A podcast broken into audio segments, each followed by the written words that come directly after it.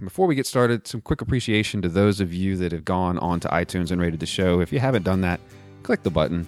Uh, I would I would ask for you to click all five stars, but, but you're more than welcome to just do four if you if you feel so led. But no, seriously, thank you so much for your engagement, for your involvement, and for those of you that have shared the show. You are the engine that drives the conversations that we have, and I, I enjoy doing them, and I'm glad that that it is helping some of you, as it as it is me. Uh, I would ask if you could click the Patreon button at uh, can I say this at church.com. Learn a bit more about the show. If you're feeling what is happening here and you'd like to be a little more involved, your generosity would go a long way, more than you know. And so here we are. My guest today for the show is fellow podcaster, author, blogger, overall smarter than me guy by the name of Chris Date. He runs the Rethinking Hell podcast and the website. Uh, he is featured on many YouTube debates and videos. He has also organized conferences about the topic of hell. Uh, this was not this episode was not able to be aired before the most recent one that happened in March. So the question is, why revisit hell?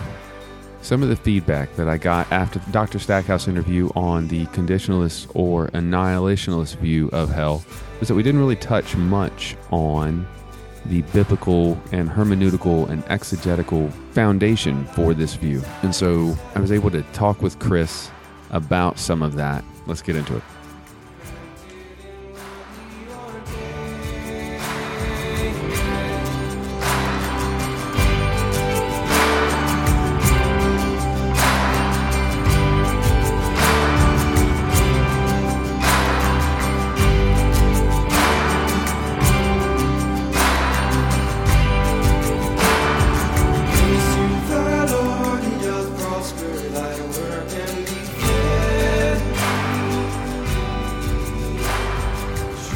Chris, thank you so much for joining the the Can I Say This at Church podcast. It's I, I, I like the I, I I more than like I enjoy very much so your rethinking hell podcast. It has helped me a lot in in the episodes that I've listened to. Kind of work through some of this. And full disclosure, I still am not hundred percent certain whether or not I want to lean towards evangelical universalism or conditional salvation.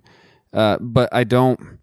I know I'm not eternal conscious torment, and and so that's where I come on. At, that's where I'm kind of coming from at, at, at this time. So, mm. um, and that's okay.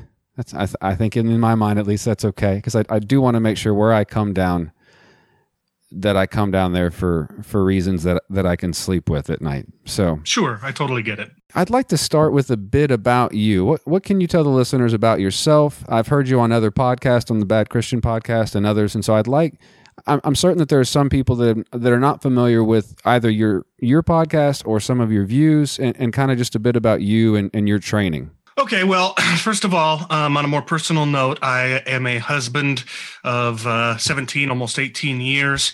My wife and I have four sons, aging in range, uh, ranging in age from four to 16. Uh, I myself am uh, 38, and my wife is nearly 38. Although I should say she's 28 because, of course, wives are perpetually 28. Mm-hmm. I am a uh, by trade a software engineer. Have been for the past 17 something years. But very early on in my faith, I developed a a passion for uh, for biblical exegesis and theology and apologetics and things like that, and knew that I would have loved to have changed time, gone back in time, and, and done an actual degree. I at the time did not have any sort of higher education. Uh, I just had a high school degree and I worked my way into software. Um, and I knew I wanted to go back and get a higher education in theology or something because this was my new passion. But I thought at the time that it was not going to be um, uh, affordable, both in terms of um, finances and time as a husband and full time, uh, a father and, and, and full time software engineer.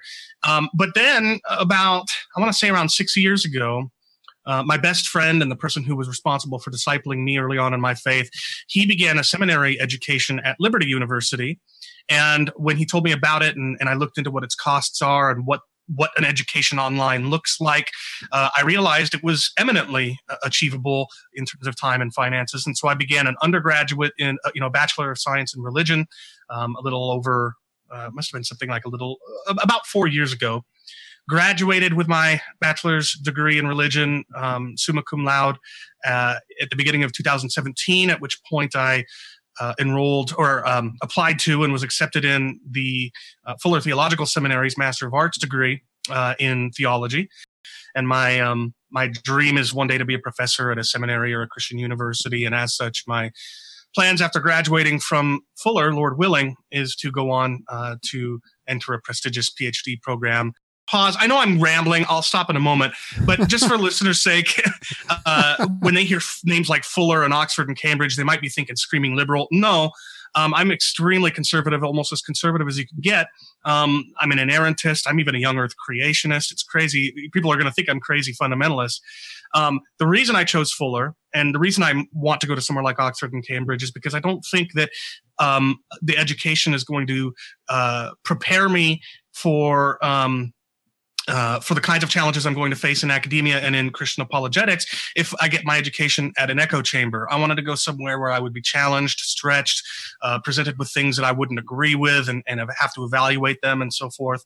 And that's why I ended up going with uh, Fuller and why my dreams are to go somewhere like Oxford or Cambridge. Um, I think that's wise. I think that's wise because I can tell you personally, when I left Liberty and quickly realized that things were not the way I was taught – the bottom fell out and it took a while of faking it and pretending before I had the the guts at least to question things. So I think that's I think that's wise because there will be many people like myself, and, and I think it's wise to be able to speak to both aspects of that.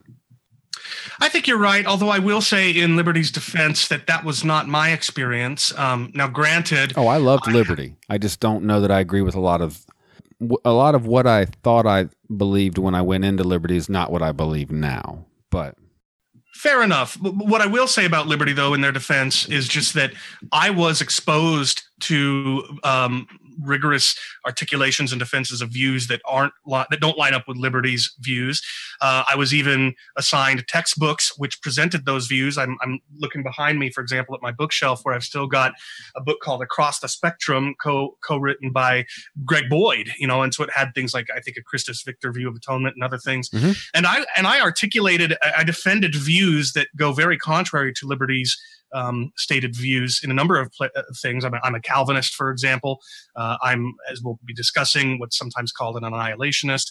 Um, and I defended these views in um, in my papers and got top marks on them all. So the, it's not the kind of school where, although they have a very fundamentalist, very conservative ethos, they're not going to you're not going to experience viewpoint discrimination. And I also think that people will be exposed to a variety of, of views. It's not like you're being sheltered and not exposed to those things.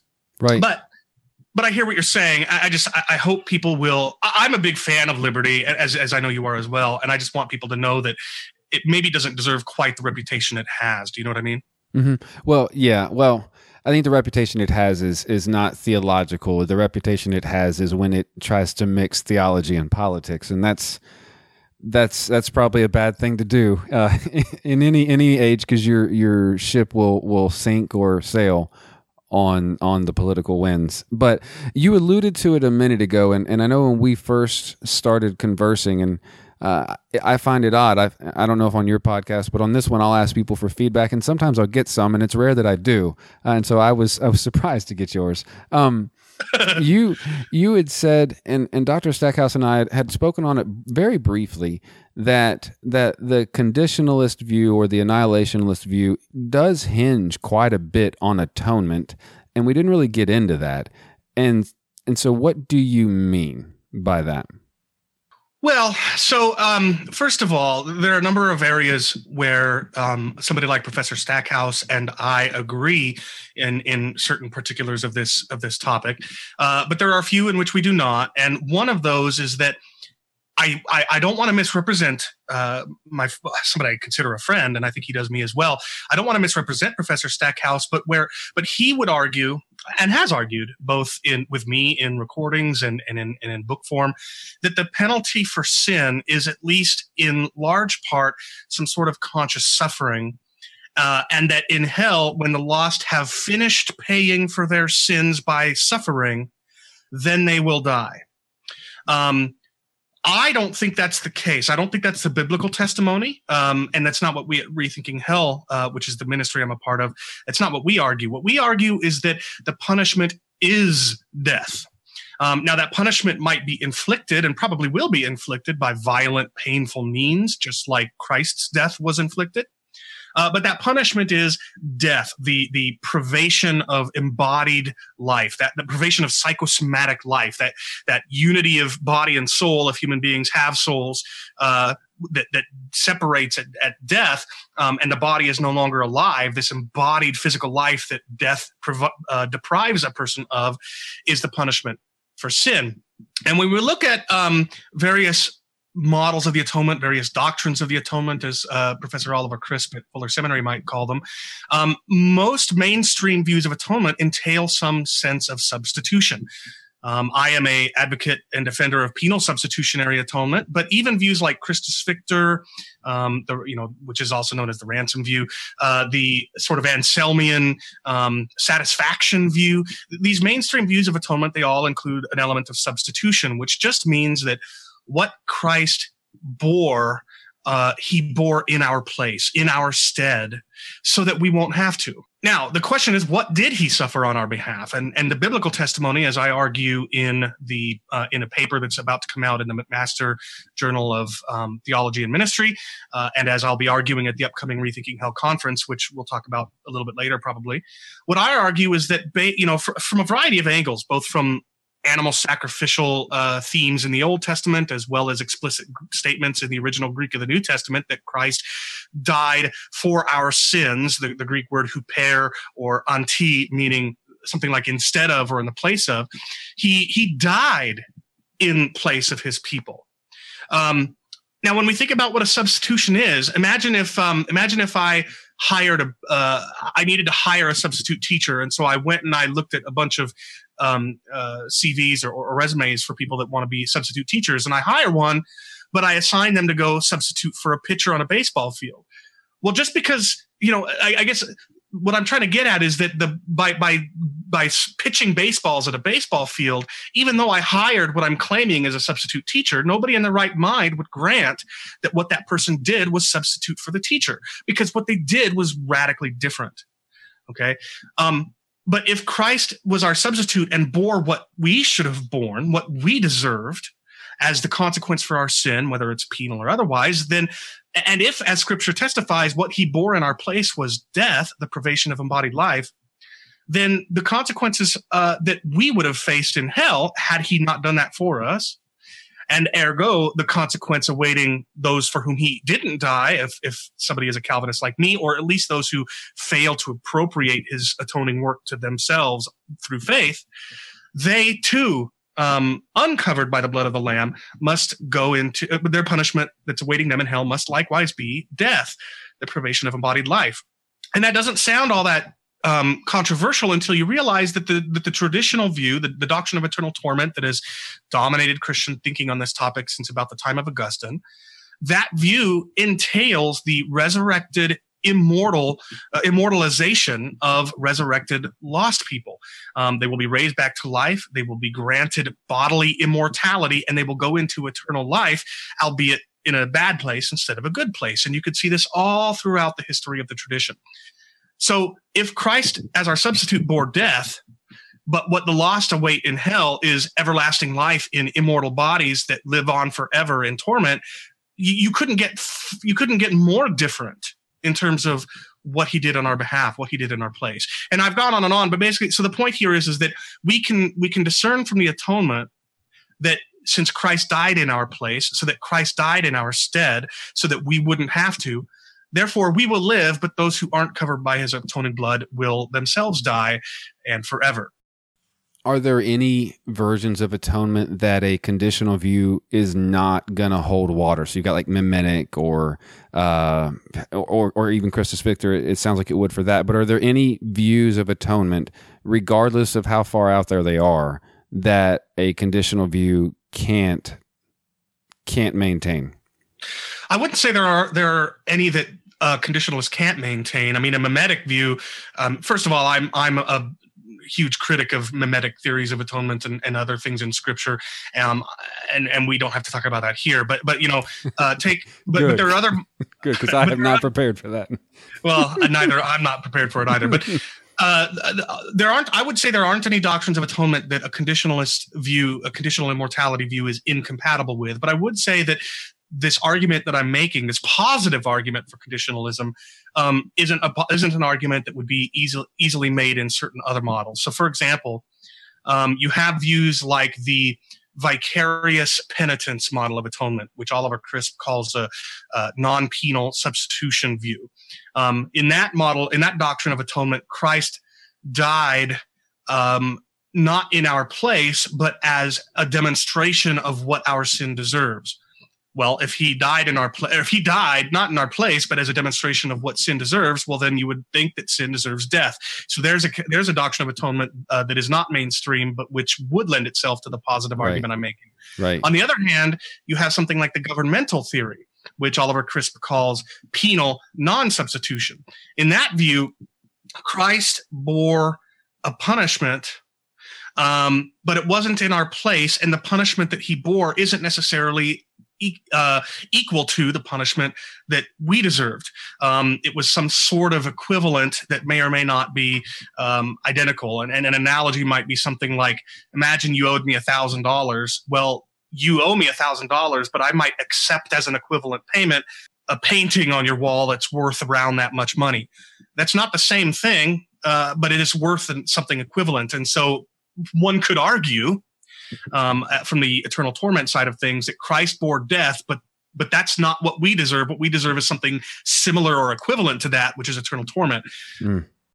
But but of course, note that although that doesn't lend itself to a positive argument from conditionalism, it also doesn't lend itself yeah. to a positive argument for eternal torment. Yeah. Well, it seems well, at least in my understanding of of the cross, it seems kind of a weak argument overall. But um, but that's a different topic. You had talked a bit about, um, or, or alluded to, there are a lot of similarities between you and Dr. Stackhouse, and, and there are things that you differ on. And, and one of the things that we discussed in brief is a, a label that he used is terminal punishment. And that, that you and your, your most of your compatriots at Rethinking Hell would, would have issue with that terminology for a conditionalist view. Why? Well, again, um, remember as I as I explained a little bit ago, our view at Rethinking Hell, and I think the biblical view, is that the punishment is death, not suffering. And then after the suffering exhausts the penalty owed, then they die. That that I think is a fair way of characterizing uh, Professor Stackhouse's view. Um, now, if you think about the word terminal and, and and phraseology that we're accustomed to hearing that word in, think of something like terminal illness right? Or terminal disease. I mean, that's not the only example where the word terminal is used, but I would say that's one of the most common, one of the most recognizable. And what is a terminal illness? Well, a terminal illness could be construed in, at least one of two ways. It could be an illness that um, results in death, or, and I think this is probably more likely, it's a it's an illness that ends with death. Okay, so in either of those cases, it's not that the illness is death it's that the illness produces or ends up with death. Okay. But if the punishment, as I would argue, and as we at Rethinking Hell would argue, is death itself and not something leading up to death, well, then terminal punishment communicates something a little bit different. Terminal punishment would indicate that there's a finite duration of punishment that ends in death. And my biggest problem with that is simply that it seems to me that Jesus says in places like, well, the Bible says in places like Jesus does in Matthew 25, 46, that the punishment is eternal. Not that the punishment lasts for a time and then ends, but that the punishment itself is eternal. And we, and as a conditionalist that holds to my understanding of conditionalism, I can say that the wicked in hell will be raised, they'll be judged, and then they'll be punished with death, and their privation of life will last forever. It will be an eternal punishment. I don't think that Professor Stackhouse can make that claim as consistently as we can at Rethinking Hell. And that's that's why I don't like the label terminal punishment because it leads our critics to think that what we're saying is that the punishment is a finite in duration and then after it's over then the wicked will die. One of the other critiques that and and, and rightfully so in my episode with, with Dr. Sales says we didn't give we gave a lot of emotional and we have a lot of subtext and we talk a lot about the Bible, but we don't really ever name any scriptures. And so some of what I've read and and been not accused of, but allowed was just weak hermeneutics, weak exegesis. Uh, with very little scripture to stand on for those that are listening. And so I would like to dedicate a good portion of time specifically to that. And and so I've I have many questions that I have tried to gather of, of everything opposing, and, and some of them are my questions because, as I alluded to earlier, I still don't know where I am, um, and so this should be this should be interesting. And so I'll just start with with Matthew twenty five uh, that you just alluded to. The eternal conscious. The thing that I've noticed is everyone that believes in the quote on traditional view seems to use very similar scriptures, but just in a different way. And so mm. in Matthew twenty five everyone tells me, well, you know, this means just this, and this is what it means. This is what it's always meant. And if you read it any other way, you are bordering on heterodoxy, possibly heresy. Hmm. And and so, you know, for instance, like Matthew twenty five thirty, and I can't quote it because I don't have my Bible in front of me. What would you say to people that say, well, this is how you read Matthew 25? where where you know you just eternal torment. I mean, it's also in Jude six and in, in Matthew eight twelve and Matthew twenty two thirteen. Um, just e- eternal eternal torment. Okay, so I want to break that down and cover three verses in that text because that chapter has three verses that I think um, the traditional view likes to focus on. But before we do that, what I want to do is just say because you mentioned emotions and things like that. For the listener's sake, I want them to know that uh, prior to becoming conditionalist and since becoming a conditionalist, I have never had any sort of emotional or philosophical or moral objection to the doctrine of eternal torment. Now, maybe that makes me hard-hearted, um, uh, somewhat, you know, um, a curmudgeon or something like that. But, but honestly, I've never really um, wrung my hands over that idea. I, am conservative. I'm reformed. I think that God has uh, every right to dictate based on his own just and holy nature what the appropriate punishment for sin is. And if that punishment is eternal life in torment, then so be it. Um, I can trust him in that. And, and meanwhile, all of my emotions pulled me and continue to pull me in the opposite direction, back toward the traditional view. And that sounds really bizarre, but consider that when people adopt alternatives to the doctrine of eternal torment, it often endangers their livelihood. It endangers their their their social community at, at church and things like that. I mean, there are churches I could not only teach at, I, I couldn't even be members at. There are schools I couldn't teach at or even be a student at. There are ministries like Answers in Genesis where somebody who becomes convinced of conditional immortality for biblical reasons is forced to resign. And, and I say that as a fan of Answers in Genesis. I'm a young earth creationist, as I said. So I knew it would be um, it would make me somewhat of a pariah in the very conservative in the very circles I most identify with. And so everything pulled me in the direction of the doctrine of eternal torment. But I was taught very early on in my faith that it is important that one follows the Bible wherever it leads. Um, and I did that, and that's how I came to the view that I have now. Now, having said that, um, I'm glad we turned to Matthew 25 first because, as I often tell people, the thing that convinced me of conditional immortality more than anything else was that with virtually no exception, every single proof text that historically has been cited in support of the doctrine of eternal torment proves upon closer examination to be better support for conditional immortality. And this is no exception to that rule. So let's go through the three verses in this text that I think the traditionalist is going to argue from, at least the primary ones, and we'll just take them one at a time, and you can ask you know questions back and forth. Sure. And you and you started with verse thirty: uh, "Cast the worthless servant into the outer darkness. In that place, there will be weeping and gnashing of teeth. Now, first of all, let's acknowledge what this verse doesn't say. This verse doesn't say that weeping and gnashing will go on forever, number one. Number two, that verse does not say that their punishment is weeping and gnashing of teeth. It only says that that's what will occur there. Um, and with those two things in mind, if you imagine somebody being capitally punished, like even in an electric chair today, or or or uh, um, hanging or something like that, there's going to be pain, visceral terror and emotion and, and, and pain as a person is dying. And when they die, it's over.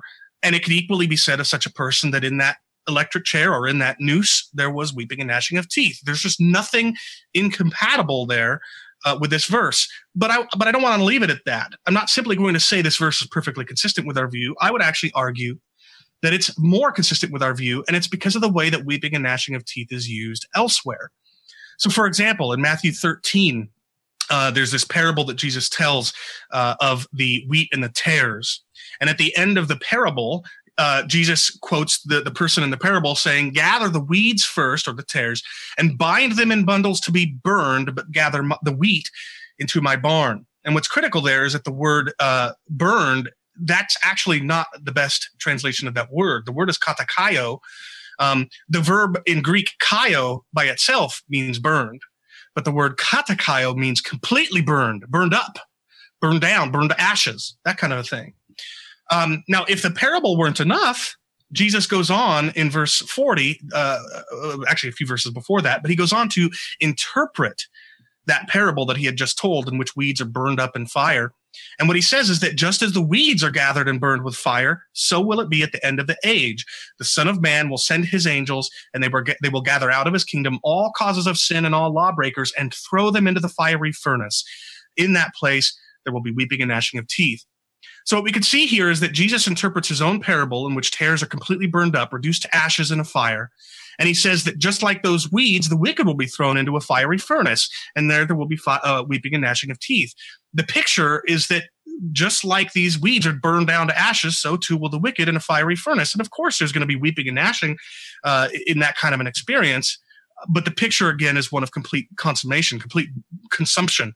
Um, and just as one little last bit of evidence there, what Jesus is also alluding to is Malachi chapter four which says, Behold, the day is coming, burning like an oven, when all the arrogant and all evil doers will be stubble. The day that is coming shall set them ablaze, so that it will leave them neither root nor branch. Uh, and, and it goes on to say in verse 3 You shall tread down the wicked, for they will be ashes under the soles of your feet. So I'll put all these things together, and what you have in the picture of weeping and gnashing is a picture of exclusion from God's kingdom and capital punishment. There's just nothing there about eternal torment at all in that parable in verse 41, Jesus says, Depart from me, you cursed, into the eternal fire prepared for the devil and his angels. And when people hear eternal fire, one thing they sometimes think of, especially because they, this is the way they've been trained to understand the phrase eternal fire, is a fire which continues to burn forever because it never runs out of fuel. Um, you could even look into some of the first few centuries uh, when defenders of eternal torment would say things like the fires of hell melt off your flesh, but then simultaneously regenerate the flesh. And so you ne- the fire never runs out of fuel to burn. Um, but that's actually not what the phrase eternal fire is a reference to. Um, this is, first of all, this isn't the first time that Jesus uses that phrase. He also uses it in Matthew 18, verses 8 and 9, where he sets it in parallel to Gehenna, which is the New Testament Greek um, uh, transliteration of the Old Testament Hebrew Valley of the Sons of Hinnom. And when you look at places like Jeremiah 7:33, the Valley of the Son of Hinnom, God promises will one day be called the Valley of Slaughter. Um, the, eh, the the corpses of God's slain enemies won't be buried because there won't be any room in the ground, and so they'll just be left scattered on the ground where they'll be eaten up by scavenging beasts and birds that can't be frightened away from these corpses upon which they feed. So by setting that picture, and that's not the only picture, mind you, but uh, I mean that's not the only place where Gehenna is talked about as being a place of death. Um, but when we when when Jesus sets that picture in parallel to eternal fire, you see a fire not that forever has fuel to burn, but a fire which completely burns up. It's irresistible because it's God's fire. It's it's fire as if from God Himself, and God is the quintessential consuming fire. Um, but that's but that's not the only evidence for eternal fire meaning what I'm talking about. You could also go look at Jude, uh, verse seven, and I say verse seven and not chapter something seven because Jude only has one chapter. Uh, Jude verse seven says that uh, Sodom and Gomorrah were uh, eternal fire rained down from heaven upon Sodom and Gomorrah um, as an example of what awaits the ungodly. And Second Peter two verse six, uh, the parallel to that, or not parallel, but um, Peter's own accounting of the same kind of ideas as Jude, he says that just as Sodom and Gomorrah were reduced to ashes, so too uh, will the wicked be in the end. So this language of eternal fire doesn't lend itself to the doctrine of eternal torment either. And with that, that brings us to verse 46.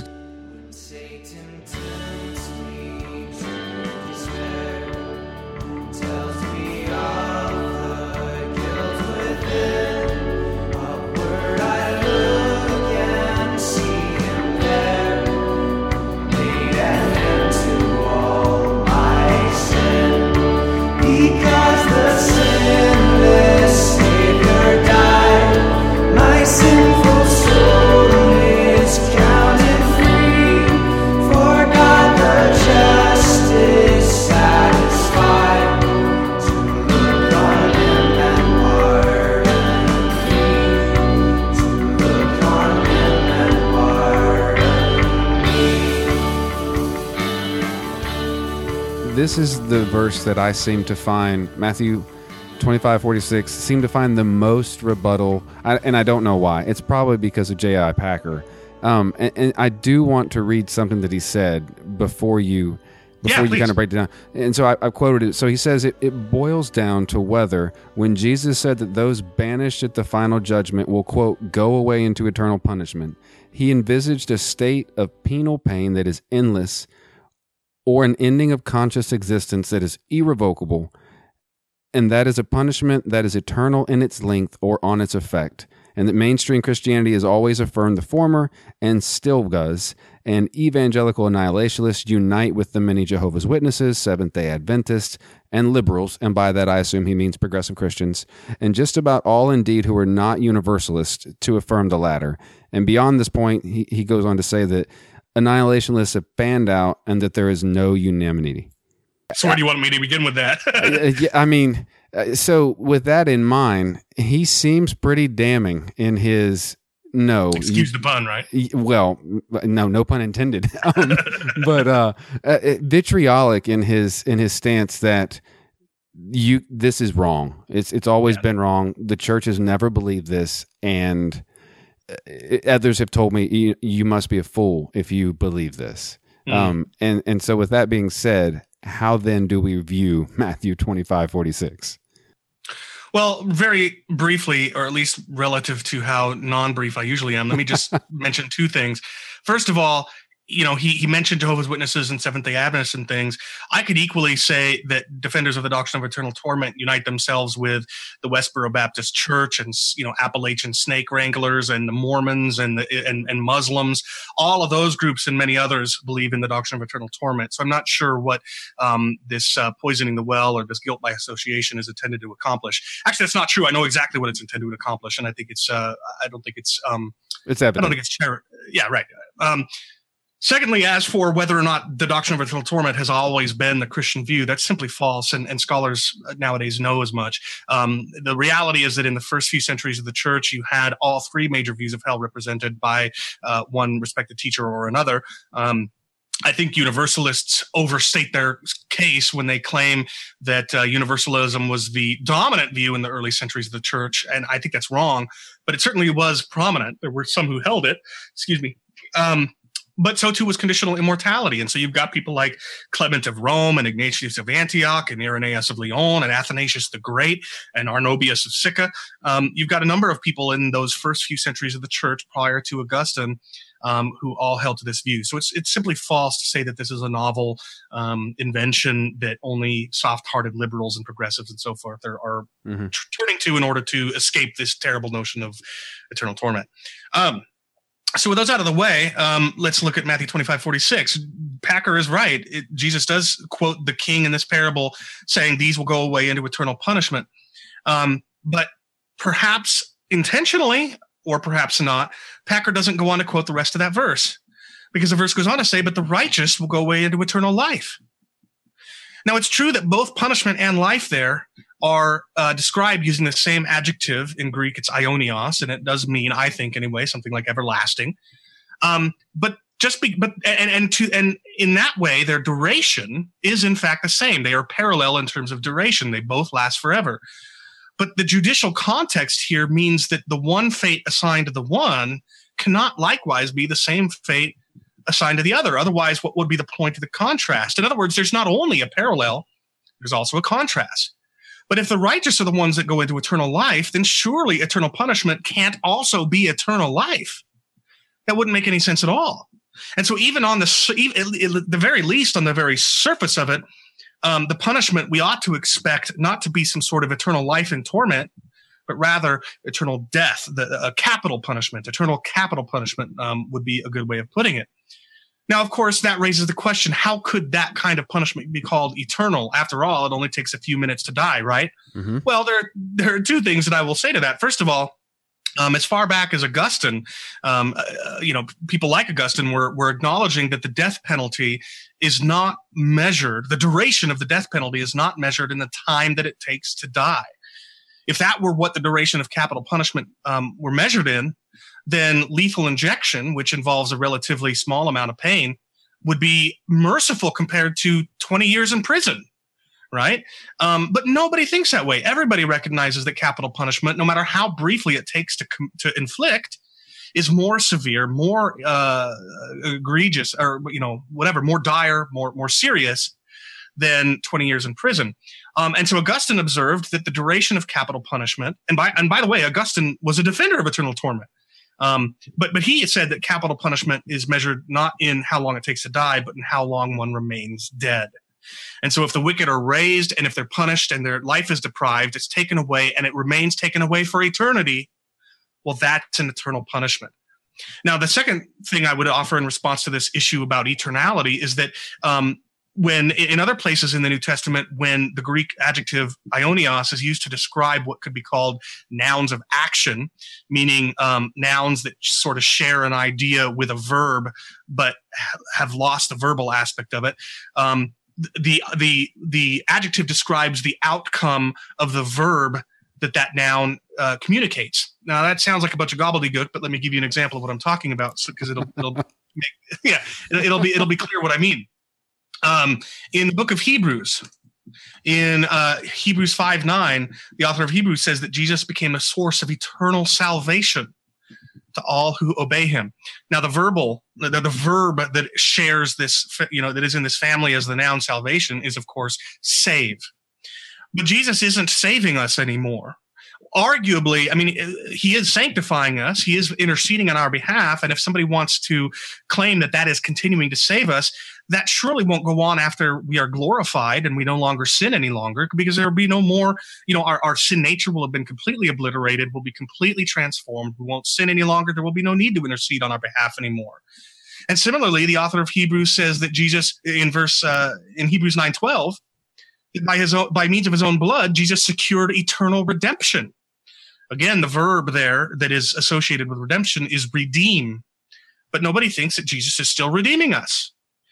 What is forever in both of these cases, what is eternal, is the outcome of saving and redeeming. The saving took a little bit of time, the redemption took a little, the redeeming took a little bit of time, but the salvation, the redemption that results from those acts are forever. Well, so if we look at that, if we take that concept now back to Matthew 25, 46, what we can see is that eternal punishment can easily be understood as a punishing that lasts for a time. A punishing, you know, the infliction of the punishing um, is brief, but the punishment, the the deprivation of life that constitutes capital punishment, that lasts forever. So on every level, there's just no arguing from this passage against our view. It, it, it lends itself in every imaginable way to conditional immortality.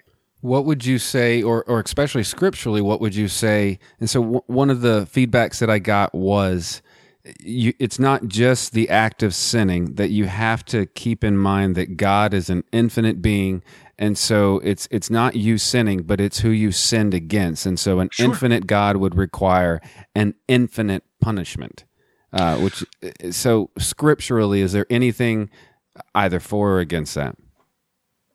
Well, the answer to that question is there anything biblically to support that notion? The answer is no. Um, Anselm, if I'm not mistaken, is the first person to have uh, made this argument in uh, defense of his satisfaction view of atonement. Um, and Anselm, we're talking something like a thousand years after Christ. I, I, find it interesting that apparently nobody thought of this argument prior to Anselm um, in the first thousand years of the church. But but let's let's assume for the sake of argument, I have no problem affirming the notion um, because if the penalty that is required is an infinite penalty, sure, eternal torment would qualify. But if death is the punishment, and if death lasts forever, then that punishment is likewise infinite, infinite in duration, infinite in severity.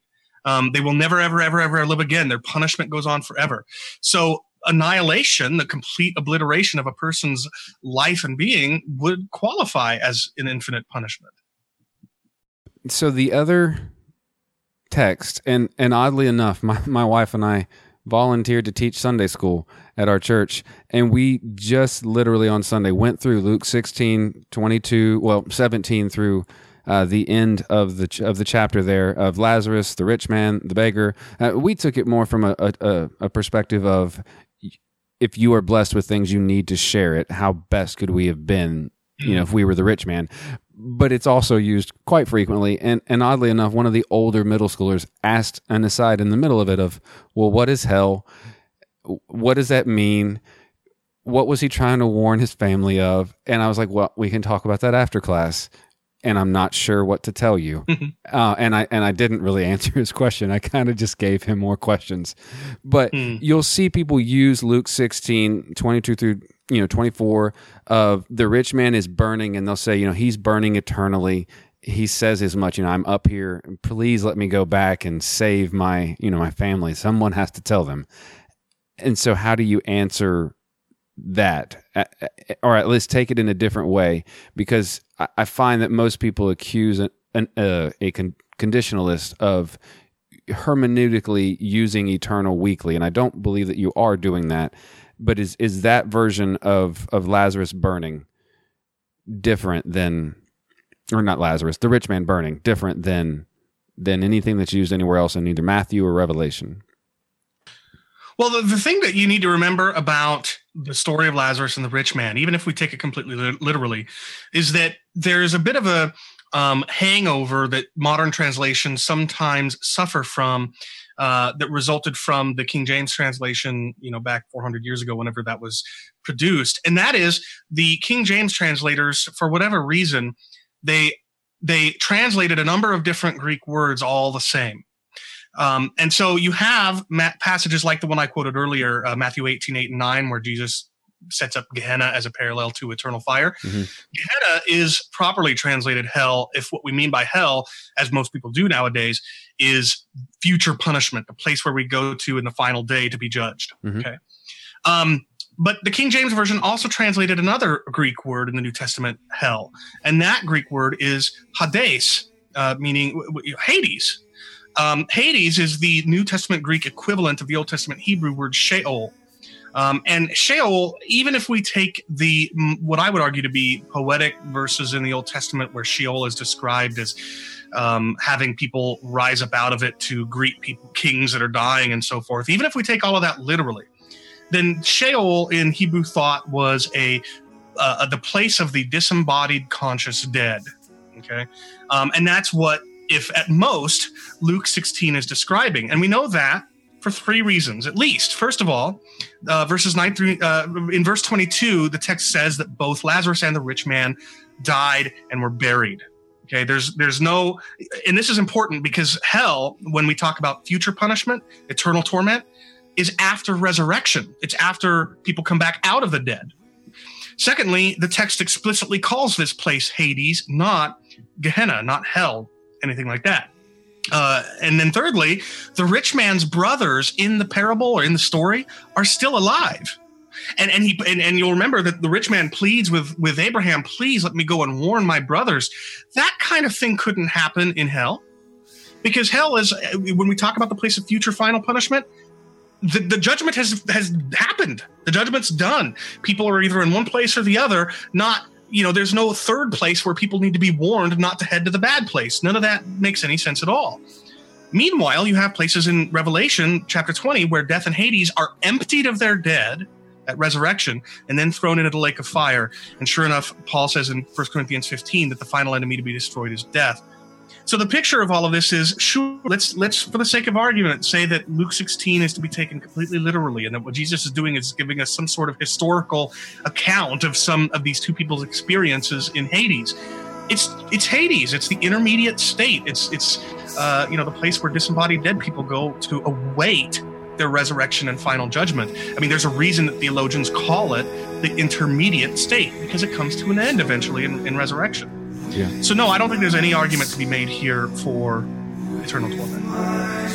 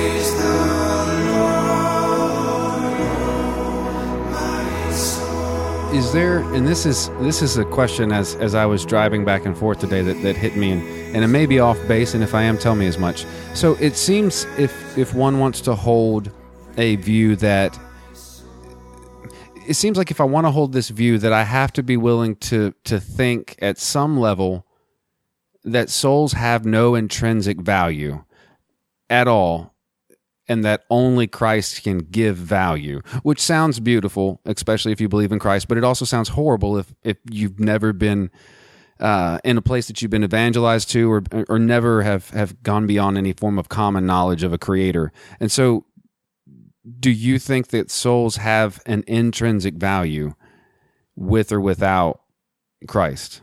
No, I don't think that's the case at all. Um, I think that life is intrinsically valuable. Um, uh, there's a reason why, as a Christian, I'm opposed to abortion and to euthanasia. It's because I think that life is intrinsically good, intrinsically valuable.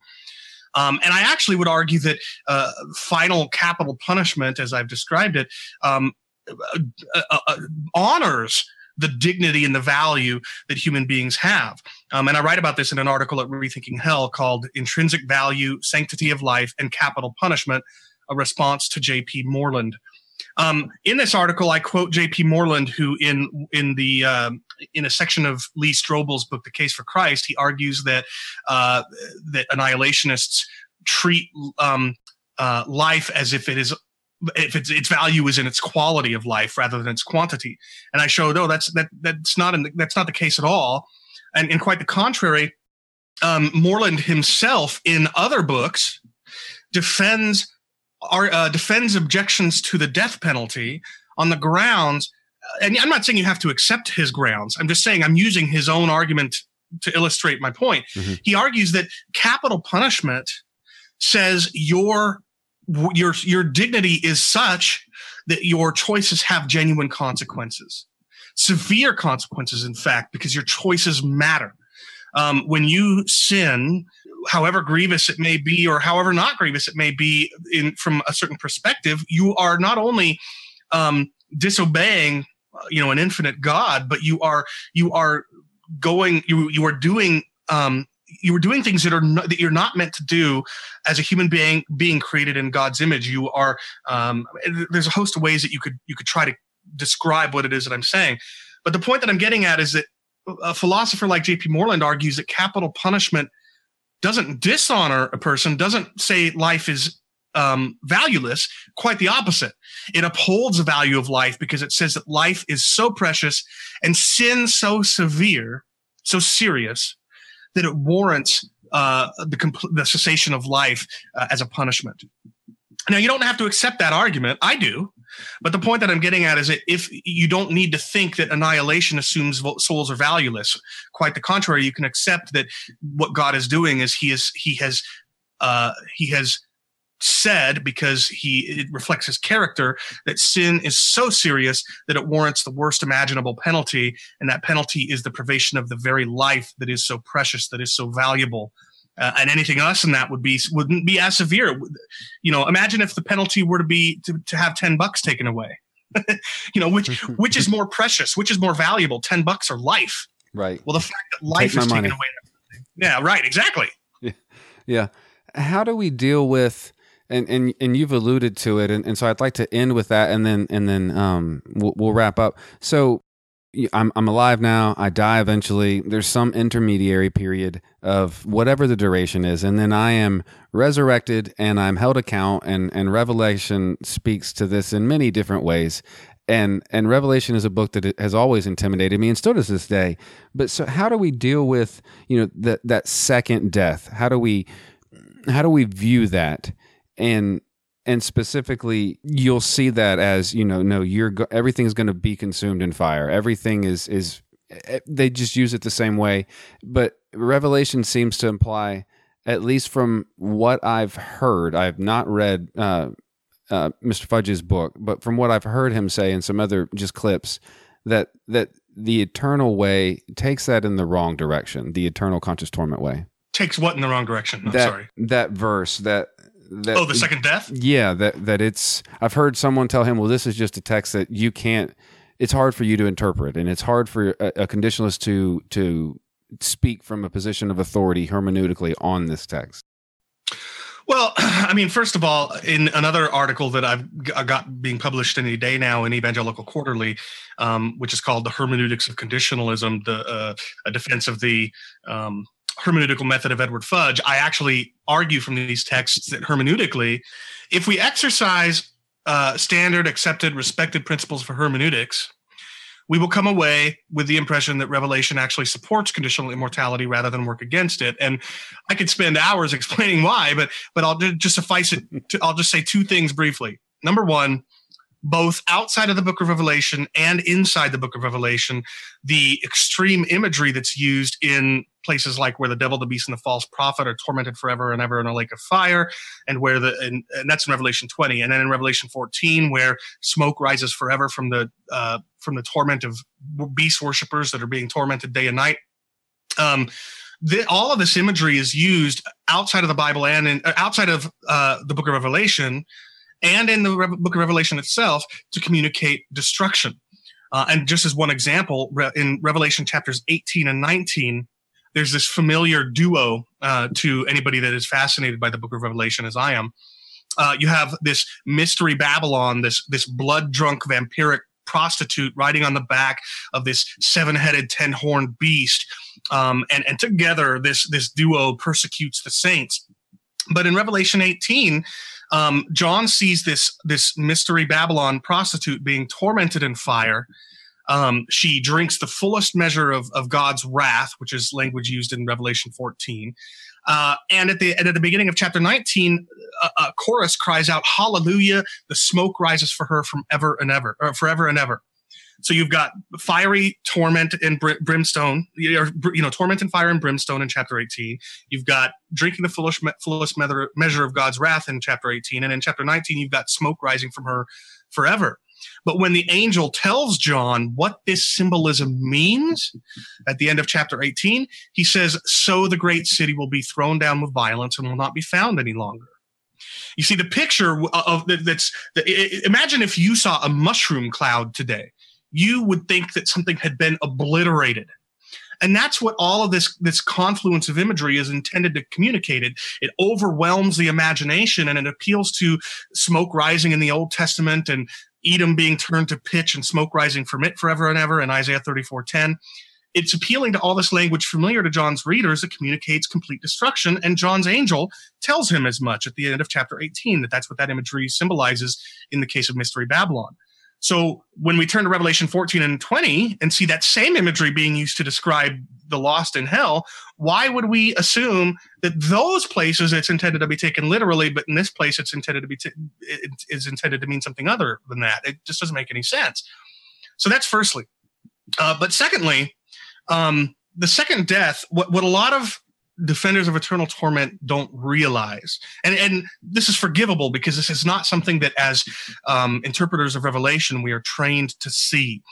Um, there is a there is this dynamic all throughout Scripture between the imagery in a in a in a prophet's vision and that which it actually means in reality. Um, and there's a particular way that interpreters throughout Scripture characterize the meaning of the symbolism. And let me give you just one example well, I'll give you three very briefly. Uh, Joseph with the cupbearer and the baker in prison way back in the book of Genesis. Um, each of them have these wild dreams. And when Joseph interprets these dreams, he says to the cupbearer, the three buds on the branch are three days, after which you will be restored to your office. And then when he interprets the baker's dream, where the baker has the three baskets on his head, uh, Joseph says the three baskets are three days after which you will be killed. Um, and then later, Joseph interprets Pharaoh's dream. And in Pharaoh's dream, he, ha- he sees these seven healthy cows come up out of the Nile, and then he sees these seven sickly cows come up out of the Nile and eat up the healthy ones. And when Joseph interprets this bizarre, perplexing imagery, he tells him the seven cows are seven years, and the seven sickly cows are seven years of famine. So, and, and, these are just a, this is a handful mm-hmm. of examples. You can find these kinds of examples in the New Testament as well. Now, with that in mind, consider that in Revelation 20 verse 14 and in Revelation 21 verse 8, John in the first of those two cases and God in the second interpret the lake of fire. They say the lake of fire is the second death. Now, here's what's important about that. Besides the fact that what they're doing is interpreting, is the is the point that when interpreters interpret imagery, the me what they tell you it means is delivered in plain, ordinary, straightforward language. That's why. That's how it can interpret the imagery. If I if Joseph had told the the the, the baker that the three baskets on his head were um, three wuzzle Woos or you know, it was just some I don't know. Um, that was terrible. But you know, he, he, used some other weird imagery to describe it. The baker would have no idea what Joseph was saying. It's only because Joseph delivered the, the, the interpretation in plain language that it made any sense, and it's the only reason that we can make any sense of the of the dream. Mm-hmm. So we have this dynamic in Revelation 20 where the lake of fire with this eternal torment of the beast and the false prophet and the devil this is all the imagery, all the, all the stuff that John is seeing in this bizarre dream he's having, this bizarre vision. But when he tells you what it means in Revelation 2014, and when God tells you what it means in Revelation 21 8, they're telling you that this bizarre imagery is symbolizes the second death. The second death is the plain, ordinary, straightforward meaning of the imagery. And what would we take second death to mean? Uh, it, would, it would mean dying a second time.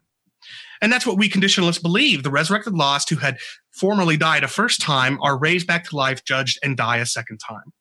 It makes perfect sense, and it makes it it it, it re- respects it honors this dynamic between imagery and interpretation in the book of Revelation. But now consider what the traditional view does to it.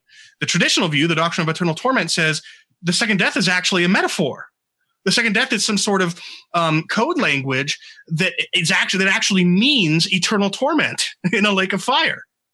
So they're actually treating the lake of fire as the plain, straightforward language, and second death as the metaphor, as the symbol. And that's exactly backwards yeah. of how this dynamic works throughout Scripture. Making a metaphor of the metaphor. Right, exactly. Although, uh, metaphor of what they think is the literal. Right. when in fact it's the other way around. Um, so, so those are just two, and there's a lot more that could be said. In fact, there's a talk I did at our second annual conference uh, where uh, my friend and I give a presentation arguing for conditional immortality and against universalism uh, from the book of Revelation. Um, and maybe I can send you a link to that so you can include it in your show, show notes or whatever. I definitely will. But let's end there. So you have a conference coming up in Dallas uh, first, second week of March, second week of March. Um, talk a bit about that, and then and point people to where they can get engaged, uh, where they can uh, definitely rethinking hell. Uh, your website is full of more information than I can read ever. I think, um, but good information. Uh, very.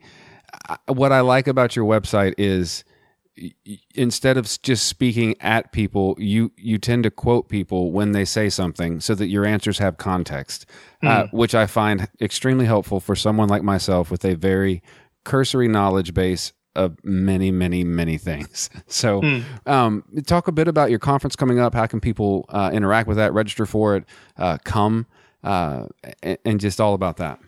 Yeah, thank you. I appreciate that. Um, so it's March 9th and 10th. It's a Friday and Saturday coming up in just under four weeks. It is, as you said, in the Dallas Fort Worth area. And basically, this is our fifth annual conference. We've had four previous ones. And at this conference, you know, we, we've, we've covered a variety of different topics related to this one. Um, but this year we're going to be focusing on the atonement, the, the, which we talked about at the beginning of this episode. Uh, and so the theme of the conference is crushed for our iniquities, hell, and the atoning work of Christ. Now, the plenary speakers, uh, the, the, keynote speakers, if you want to use that language instead, they include uh, four people. First is Preston Sprinkle. He is uh, a he was a professor at Eternity, Eternity Bible College, and he co-authored "Erasing Hell" with Francis Chan a number of years ago. Um, and at the time, they both landed on the doctrine of eternal torment. Uh, but Preston has since become convinced of conditional immortality and will be speaking on the topic at this conference. Um, he's also published a number of other books. He's extremely popular, um, and uh, I think people would really enjoy hearing what he has to say. We've also got Dr. Craig Evans. He is a scholar from Houston Baptist University. Um, very well known, very well respected. And he actually, from what I understand, will be um, arguing for neither one position of the debate nor the other, but rather laying out some um, biblical uh, principles that need to be kept in mind as the two sides of this debate, um, you know, continue the conversation. We also have Gregg Allison. He is a historical theologian from Southern Baptist Theological Seminary, and he is a defender of the doctrine of eternal torment. And he'll be presenting a, um, a presentation that covers the history of hell throughout church history, arguing that the uh, that the dominant view has been eternal torment. And then last, but most uh, most certainly least, is myself, um, and I'm going to be uh, giving a, a, presentation based on the atonement, um, based on that paper that I've got coming out in McMaster. So there's a whole lot going on. Um, it's really going to be great. Awesome. That's great. Well, Chris, thank you for spending your evening uh, with me. I I appreciate it very much. I've, I've enjoyed. I have enjoyed it very. I, I don't know. I, am saying it wrong. I, I have greatly enjoyed doing this. Um, I so have I. It's yeah. been my it's been my pleasure and honor.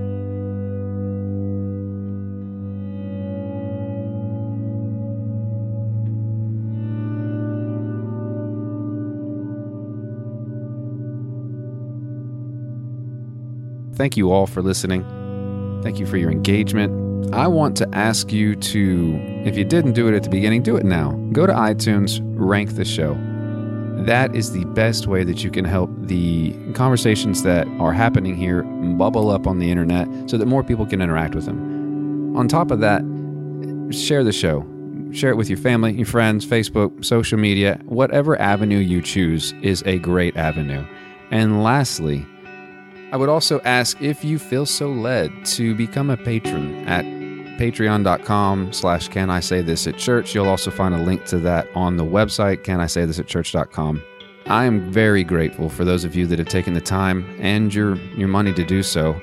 I can't tell you how appreciative I am of your willingness to become part of the community that is the Can I Say This at Church podcast.